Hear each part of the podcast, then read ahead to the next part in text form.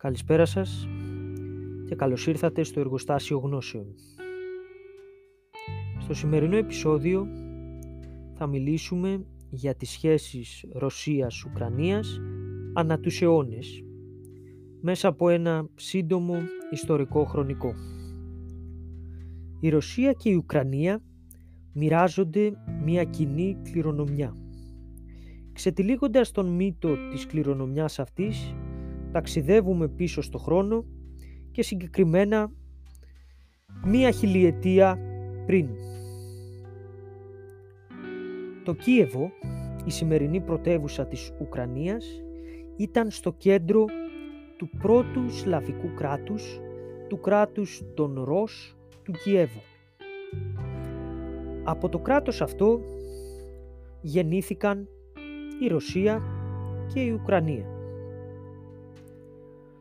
Το έτος 988 μετά Χριστόν, ο παγανιστής πρίγκιπας του Νόβγκοροντ και μέγας πρίγκιπας του Κιέβου, Βλαδίμηρος ο πρώτος, ασπάζεται την Ορθόδοξη Χριστιανική πίστη και βαπτίζεται χριστιανός στην Χερσόνα της Κρυμαίας. Ο Βλαδίμηρος εισήγαγε τον χριστιανισμό από το Βυζάντιο καθώς νυμφεύτηκε την αδελφή του αυτοκράτορα του Βυζαντίου, βασιλείου του Βουλγαροκτόνου, την πριγκίπισσα Άννα. Από την εποχή του Βλαδίμηρου και μέσα σε χίλια χρόνια, το κράτος των Ρώσ του Κιέβου διασπάστηκε αρκετές φορές ύστερα από πολεμικές διαμάχες με άλλες δυνάμεις. Τον 13ο αιώνα Μόγγολοι από την Ανατολή κατέλαβαν το κράτος των Ρώσ. Τρεις αιώνες αργότερα, Λιθουανικές και Πολωνικές δυνάμεις εισέβαλαν από τη Δύση. Τον 17ο αιώνα, η Πολωνολιθουανική πολιτεία συγκρούστηκε με την Τσαρική Ρωσία με αποτέλεσμα η γη στα ανατολικά του Δνήπερου ποταμού να έρθει υπό τον έλεγχο της Ρωσίας. Η ανατολική πλευρά έγινε γνωστή με το όνομα Ανατολική Όχθη της Ουκρανίας, ενώ η γη στα δυτικά του Δνήπερου ή αλλιώς δεξιά όχθη διοικούνταν πια από τους Πολωνούς. Μία εκατονταετία αργότερα και συγκεκριμένα το 1793 η δεξιά όχθη ή η δυτική Ουκρανία προσαρτήθηκε από τη Ρωσική Αυτοκρατορία. Με το πέρασμα των ετών η Ουκρανική γλώσσα απαγορεύτηκε και ο λαός αναγκάστηκε να ασπαστεί την Ρωσική Ορθόδοξη πίστη. Η τακτική αυτή ονομάστηκε Ρωσοποίηση. Η Ουκρανία υπέφερε τα πάνδυνα κατά τη διάρκεια του 20ου αιώνα. Μετά την Οκτωβριανή Επανάσταση του 1917, η Ουκρανία ήταν μία από τις χώρες στις οποίες ξέσπασε εμφύλιος πόλεμος μέχρι να απορροφηθεί πλήρως από τη Σοβιετική Ένωση το 1922. Το 1932 με 1933 έλαβε χώρα ο μεγάλος λοιμός της Ουκρανίας, τον οποίο δημιούργησε ο Σοβιετικός ηγέτης Ιωσήφ Στάλιν, στερώντας τη ζωή σε περισσότερους από 3 εκατομμύρια Ουκρανούς. Αργότερα, ο Στάλιν έφερε μεγάλο αριθμό Ρώσων από διάφορα κράτη της Σοβιετικής Ένωσης, οι οποίοι δεν γνώριζαν Ουκρανικά ώστε να επικίσουν στην διαλυμένη Ανατολική Ουκρανία. Η Ανατολική Ουκρανία περιήλθε υπό ρωσική κυριαρχία πολύ νωρίτερα από τη Δυτική Ουκρανία, κάτι που έκανε τότε τους ανθρώπους στα Ανατολικά να έχουν ισχυρότερους δεσμούς με τη Ρωσία. Στον αντίποδα, η Δυτική Ουκρανία Πέρασε αιώνες κάτω από τον μεταβαλλόμενο έλεγχο διαφόρων ευρωπαϊκών δυνάμεων όπως η Αυστρο-Ουγγρική Αυτοκρατορία και η Πολωνία, κάτι που έκανε τους Ουκρανούς να τίνουν να υποστηρίζουν λίγο περισσότερο τη Δύση.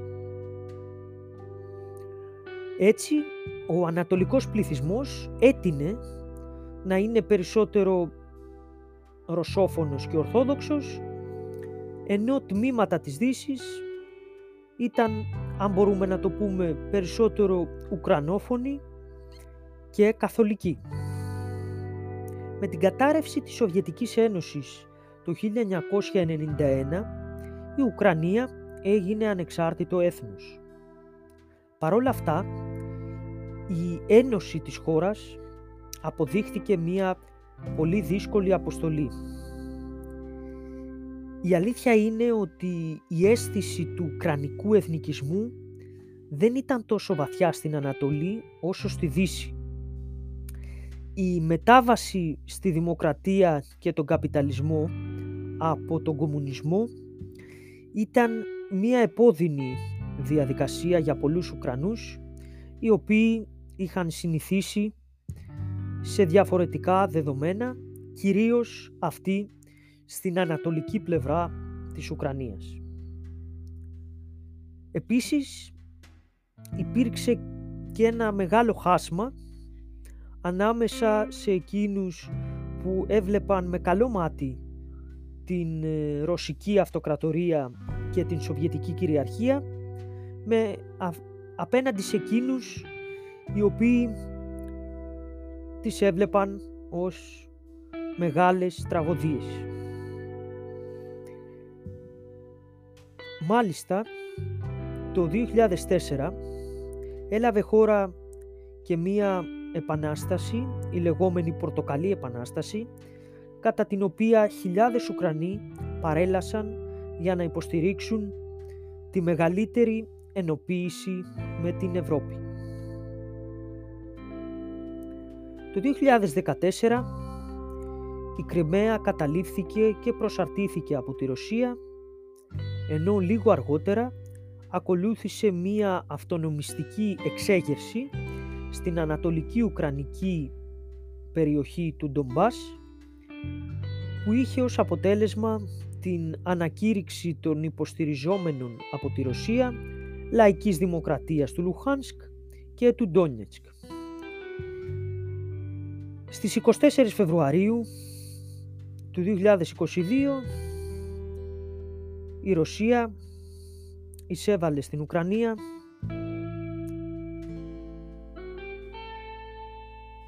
για τους λόγους τους οποίους υποστηρίζει ο πρόεδρός της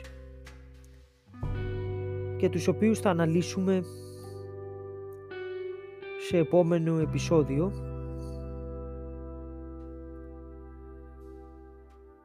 Δυστυχώς η ιστορία επαναλαμβάνεται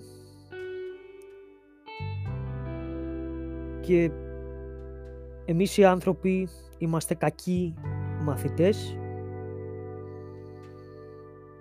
και λύνουμε τις διαφορές μας στον 21ο αιώνα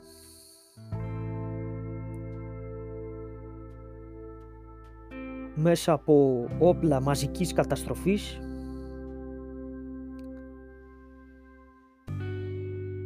και από γενοκτονίες. Θα τα πούμε πάλι σύντομα. Να είστε καλά.